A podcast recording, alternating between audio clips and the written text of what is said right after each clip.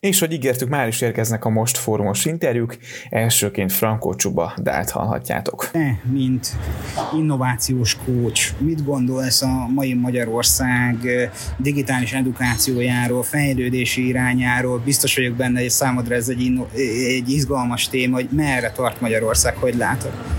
Szerintem az oktatás nem csak Magyarországon, hanem a világon mindenhol egy nagy kérdés most ugyanis annyira másfajta tanulási modell kell ahhoz, hogy lépést tudjunk tartani a technológiai változásokkal, hogy, hogy, hogy feszegetjük a meglevő rendszer határait. Nagy kérdés például, hogy, hogy a tanár-diák kontextusnak úgy kell maradni, ahogy most van, hiszen nagyon sok témában a diák sokszor többet tud, mint a tanár.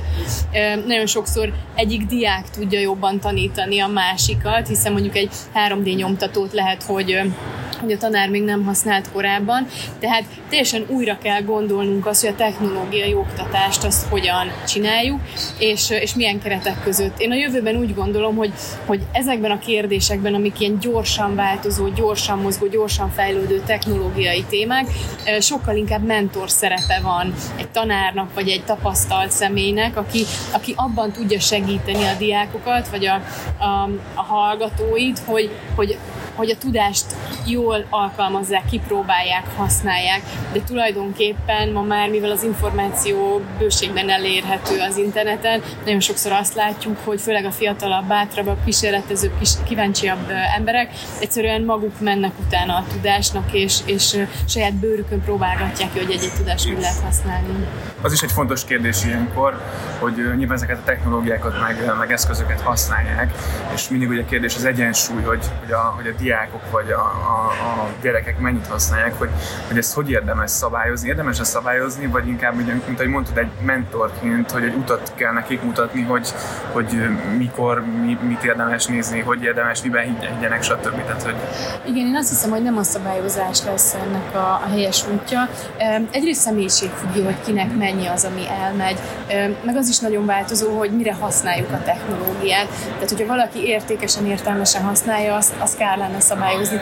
Én azt gondolom, hogy az oktatásnak részévé kell válni. Nagyon komoly technológiai oktatás, és most hogy az előbb a formátumról beszéltem, hogy, hogy annak a formátumát nagyon át kell gondolni, mert nem biztos, hogy a hagyományos formátum működik jól, de nagyon fontos az, hogy legyen mellé mondjuk arról egy oktatás, hogy próbálom jól megfogalmazni, hogy, hogy mit jelent embernek lenni a digitális korban. Tehát, hogy aki használja a technológiát, az tudjon róla, hogy ez a technológia hogyan hat rá, vagy tudjon arról, hogyha valamit kifejlett, az, kifejleszt, az hogyan fog hatni a szélesebb társadalomra, a szélesebb emberek közösségére, akár egy létélmény, életszempontból, érzelmileg, mentálisan, szélesen, fizikálisan, akár anyagi szempontból. És ez ma egyébként nem csak Magyarországon, hanem sem a világon nem része a kurikulumnak, pedig igazából innen kéne, hogy elinduljon minden. Tehát fontos lenne a felelős bevonás tulajdonképpen már diák szintről az oktatási metódusba, ha jól értem, ugye? Tulajdonképpen arról van szó, hogy olyan ö, szupererőt adunk az emberek kezébe, vagy hogy mondjam, annyi, olyan szupererőt kaptunk meg már mindannyian a technológiák révén, amivel tényleg alapvetően tudunk beleszólni a világ alakulásába. És ez, hogyha nem nem úgy kapjuk meg ezt a lehetőséget, hogy arra fel vagyunk készülve, tudjuk azt, hogy, hogy mekkora hatást tudunk elérni, hogy azzal a hatással mekkorát tudunk építeni, és hogyha valamit nem gondolunk át alaposan, akkor mekkorát tudunk rombolni, akkor az nem biztos, hogy egy jó együttállás. Tehát nem véletlen, hogy nagyon sokat beszél arról a világ, hogy az érzelmi intelligenciának mekkora szerepe van, hogy, a, hogy az ilyen purpose-driven gondolkodásnak, tehát hogy a, az ügyek mentén való gondolkodásnak mekkora szerepe van, és tény, hogy a felelősségvállalás az egy, az egy nagyon nagy téma itt. És uh, ugye említetted nyilván, hogy akkor milyen, milyen szerepünk van, viszont azért a szülőknek, meg a tanároknak a készsége nem biztos, hogy mindig fel tud uh, zárkózni ez a felgyorsult uh, uh, dolgokhoz, vagy ez a változáshoz, akkor igazából itt a mindset is fontos nekik, meg, meg az egész hozzáállás, hogy nekik is folyamatosan tanulni kell, és képezni kell magukat, hogy te mit gondolsz. Ez pontosan így van, tehát, tehát rendszer szinten nőttük ki tulajdonképpen a jelenlegi oktatási világot, mert mi azt gondoljuk, mert eddig így éltünk, hogy amikor az ember lediplomázott, esetleg szerez még egy másod-harmad diplomát, diplomát, de onnantól vége felnőtté váltunk, szakmailag készek vagyunk és megyünk előre. Ugye nagyon bonyolult a világ, nagyon gyorsan evolválódik, változik, alakul, úgyhogy ez a modell már nem igaz. Tehát azt is újra fel kell találni, hogy a tanár hogyan tanulja, akár együtt a diákjaival a, a tananyagot. Ugye ezt most pillanatnyilag azért Magyarországon egész biztos, hogy nem támogatja a rendszer, nemzetközi példákban is azért kevés jó példát látni, mert nincsen benne a, a tanár munkaköri leírásában, vagy a feladatkörében, vagy a fizetésében, akár prémiumként, vagy akár alapfizetés részeként, hogy ő extra energiákat tegyen bele abba, hogy saját magát képezze. És itt a nincsen benne alatt azt értem, hogy, hogy akár időben sincs benne, tehát ő neki ki van maxolva a munkaideje azzal, hogy felkészül a tananyagból és leadja a tanórán, és nincsen arra még, hogy, hogy, hogy amikor lefektette a gyerekét kilenckor esetleg önszorgalomból neki láthatnak készülni, de hát azért lássuk be, emberek vagyunk, tehát mindenkinek végesek a kapacitásai. Tehát rendszer szinten gyakorlatilag nincs meg az a keret, amiben megszülethetne ez a fajta tanuló tan, tan, tan, tanuló-tanító. Viber Mátyással beszélgetünk most. Te hogy látod, Magyarország merre tart a digitalizáció terén? Jó irányba megyünk? Me, me, hány lépés van még előttünk, hány lépés kell még Magyarországon ahhoz elérnünk, hogy jó ütemet vegyünk fel. Igen, tehát itt az előadáson is azzal akartam a felütést megadni, hogy, hogy azt hangsúlyoztam, hogy persze ez egy dolog, hogy mi hálózatokat fejlesztünk, legyen szó vezetékesről, legyen szó mobil hálózatról, és egyébként ebbe tök jól állunk már, Úgyhogy csak a 4G eh, hálózatokat nézzük Magyarországon, és már majdnem 100%-os lefedettségem van, és elhangzott, hogy ilyen top 5 eh, nem is csak Európa, talán világszerte, de hogy, hogy, hogy ez még csak a dolognak az első része, tehát hogy, hogy lehet abban gondolkodni, és kell is abban gondolkodni, hogy elviszük a technológiát mindenhova, de az, amikor arról beszélünk, hogy egy társadalmat megpróbálunk egy digitalizációs úton elindítani, az ennél sokkal mélyebb. És itt kezdtünk arról beszélgetni, hogy mégis mire használjuk ezt a technológiát. Hogyha ez mindig csak ugye cicás kontenteknek a, a megnézése videón, akkor az, az valószínűleg kevés. Ennek nagyon sok léjere van, nagyon sok mélysége van. Most, hogyha itt csak arról beszélek, hogy, hogy államigazgatás szempontjából, elügyintézési szempontból mennyi-mennyi lehetőség van. Ugyanígy a, a, a payment vonalon elindulva, hogy nem csekken akarok befizetni dolgokat, hanem egyébként a mobil fizetést akarom használni, és hogyha mondjuk Norvégiába, Észtországba tekintek, ott az alapértelmezet az, hogy kártyával fizetünk, és egyébként készpénzt néha elfogadnak. Szóval, hogy itt annyi mindenről van szó, ami, ami viszont egy államvezetésnek, meg, meg egy fejlett társadalmi rendszernek a, az, az irányítása alatt történhet meg, és ez viszont egy nagyon mély és nagyon hosszas folyamat. Nyilván fejlődnünk kell, hogy állnak a cégek egyébként, akár világviszonylatban, hol vannak nagyon előremutató dolgok, akik megtalálják a lehetőséget és kihasználják a digitalizációban. Nem tudom, van esetleg olyan példa itthon is, ami mondjuk ilyen nagyon érdekes, de, mm. hogy, de hogy hogy állnak a magyar cégek, mert azért a felmérések azt mutatják, van még hova fejlődni mm-hmm. a mhm. cégeknek ezekben a lehetőségekben, hogy állunk világviszonylatban. Igen, ugye mi, mi próbálkozunk folyamatosan, akár ügyfeleinkkel, akár, akár potenciális együttműködő partnerekem mindig érdeklődni ilyen tekintetben, és foglalkozunk digitális transformációval, és azért azt, azt igenis látjuk, hogy hát valóban van hova fejlődni, és ennek valószínűleg a, tehát a kezdete az az, hogy ez alatt mit, mit akarunk érteni, mit értünk, hogy ennek mondjuk szervezeti szinten milyen vetületei vannak, impactben milyen hozzáadott értéke van. Na ezek azok a, mélységek, amiket már nem, nem biztos, hogy, hogy, hogy minden cég egyformán ért vagy kezel. Tehát amikor persze megkérdezed azt, hogy, hogy digitálisan működik, persze digitálisan működik, de hogyha meg kicsit mélyebbre mész, meg hogy egy ilyen embedded enterprise koncepcióban elkezdesz gondolkodni, akkor, akkor azért ott, ott kijön az, hogy ennek meg annyi akár HR vonatkozásban, akár ilyen e-workflow vonatkozásában rengeteg hiányossága van. Úgyhogy ezt is meg tudom erősíteni, mondom, nagyon mikropéldákat látok, és nagyon sok tekintetben, most nem akarok kiemelni semmit, hanem úgy általánosan. Európa vagy, vagy világszinten a cégek mennyire vannak egyébként erre készen, vagy mennyire vannak felzárkózva? Úgy látod? Én erről azt gondolom, hogy, hogy egyébként nem vagyunk elmaradva, pont azért nem vagyunk elmaradva, mert egyébként, hogyha megnézed a magyarországi nagyvállalati kultúrát, akkor egyébként az elég jól lemodellezi azt, ami ugyanúgy van Nyugat-Európában, Amerikában. Tehát azt, azt, az, azt, azt az exportját a digitális működésnek megvalósították ha egy ilyen KKV-s szintre megyünk, az persze megint más, ugye én ugye velük kevesebbet foglalkozom, de az nyilván most már tehát az, az eltérő kihívásokat tud jelenteni persze, de hogy ilyen szempontból egyébként szerintem globálisan vannak félreértések, digitalizációk, tehát az nem, nem egy magyar jelenség. Ugye hát magában. a KKV-t véleményem szerint is még edukálni kellene azt a réteget digitálisan, tehát hogy, hogy nem azt mondom, hogy ők elmaradottak, mert nyitottak a változásokra, hisz nem véletlenül valamilyen vállalkozási szegmensben tevékenykednek, mert hogy azt is el kellett valamikor kezdeni valamilyen úton, módon. Csak nyilván a technológia fejlődése, az új adhok jellegű dolgok, én azt látom, hogy, hogy nem feltétlenül lekövethetőek. És, és azt, azt látom, hogy te is azt a véleményt képviseled, és javíts ki, hogyha tévedek, hogy, hogy, hogy ezeket az információkat el kell juttatni a felhasználó felé, és azt látom, hogy te is híve vagy a digitalizációnak, csak visszatérünk a, a parkolásos példára, Igen. meg a mobil fizetésesre is, hogy én sem hordok már magamban se készpénzt, se bankkártyát. Én fű, fűkésben vagyok a digitalizációtól, vagy, vagy a technológiától, inkább már ezt, ezt mondom, igen, tehát hogy teljesen kétségbe estem pont a példád alapján, vagy példánk alapján attól a helyzettől, hogy elvesztettem ezt a, ezt a kontrollt a, a, a technológián. Szilas Gáborral beszélgetünk most, aki a Magyar Telekomnál Connectivity Tribe vezetője. Segíts nekünk abban, hogy mi ez a Connectivity Tribe, mivel foglalkoztok ti? Oké. Okay. A Connectivity Drive missziója, hogy mindig, mindenhol, minden eszközön jó minőségű internet és hangélmény lehessen. Ez ugye olyan értelemben furcsán hangozhat, hogy ma már nem kérdés, hogyha hívást akarunk indítani, vagy hogyha internetezni akarunk, akkor ezt alapvetően ma már megtehetjük.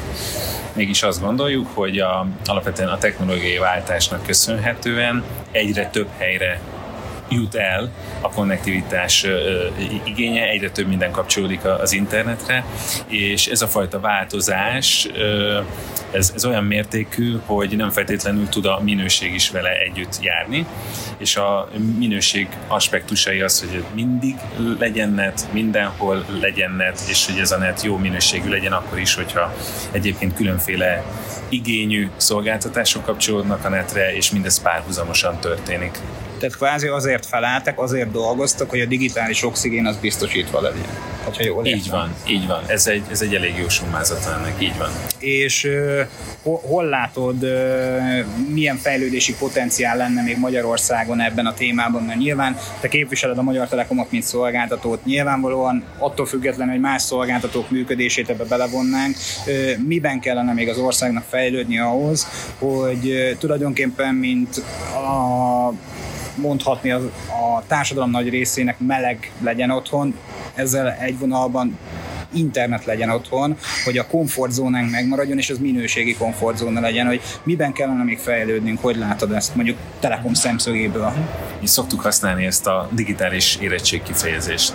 Ez ugye arról szól, hogy mennyi mindenre és hogy milyen mélységben használjuk a, a digitális technológiákat, a lehetőségeket. Régen, mondjuk amikor piacutatást végeztünk, akkor azt kérdeztük, hogy valaki internetezik-e vagy sem. Ma már nem ez a kérdés, most sokkal inkább azt vizsgáljuk, hogy mennyire mély ez az internet használat.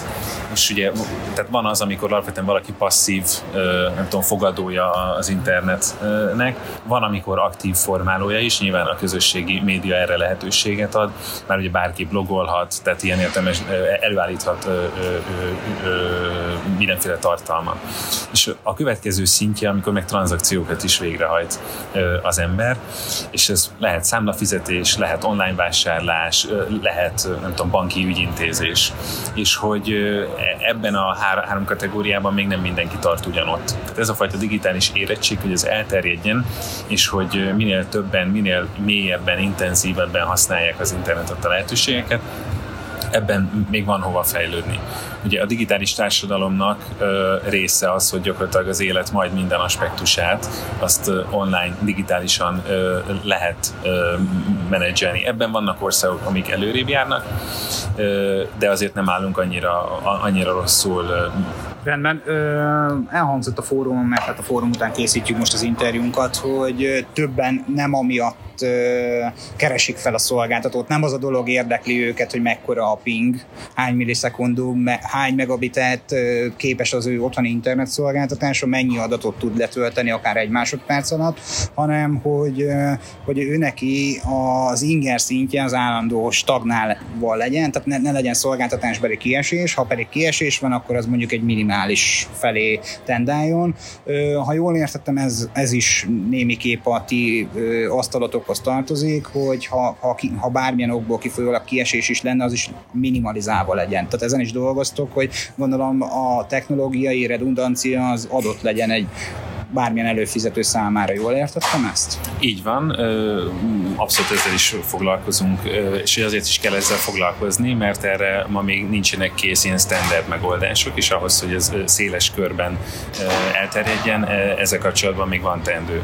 Ugye alapvetően a távközlés, és nyilván ezen belül a Magyar Telekom is egy méretgazdaságosági piacon működik, tehát mi alapvetően a tömegpiaci megoldásokban vagyunk erősek, és a mi felelősségünk az, hogy a világban elérhető összes lehetőségből, összes, nem tudom, kütyűválasztékból, szolgáltatás megoldásból azt választjuk ki, ami a magyar tömegpiac számára egy ilyen standardizált megoldás lehetséges, vagy lehet és a Telekom, illetve az IoT kapcsolatával mit látsz? Mert hogy ugye azért Magyarországon is az IoT mint elképzelés, mint, mint egy újfajta slang tulajdonképpen a technológia világában, és ez egy elég tág fogalom, de arra gondolok, hogy az egymással kommunikáló eszközök, akár utcai lámpák, okospadok, bármi egyéb, mit mutat a jövő, mit lát ebben a Telekom, merre megy ez a dolog?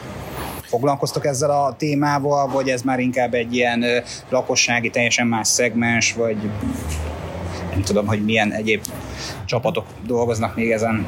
Igen, ugye az, az IoT-val kapcsolatban ö, azt ö, szokták mondani, hogy az elsősorban azért az üzleti felhasználóknak hoz látványosan, gyorsan valami fajta megoldást.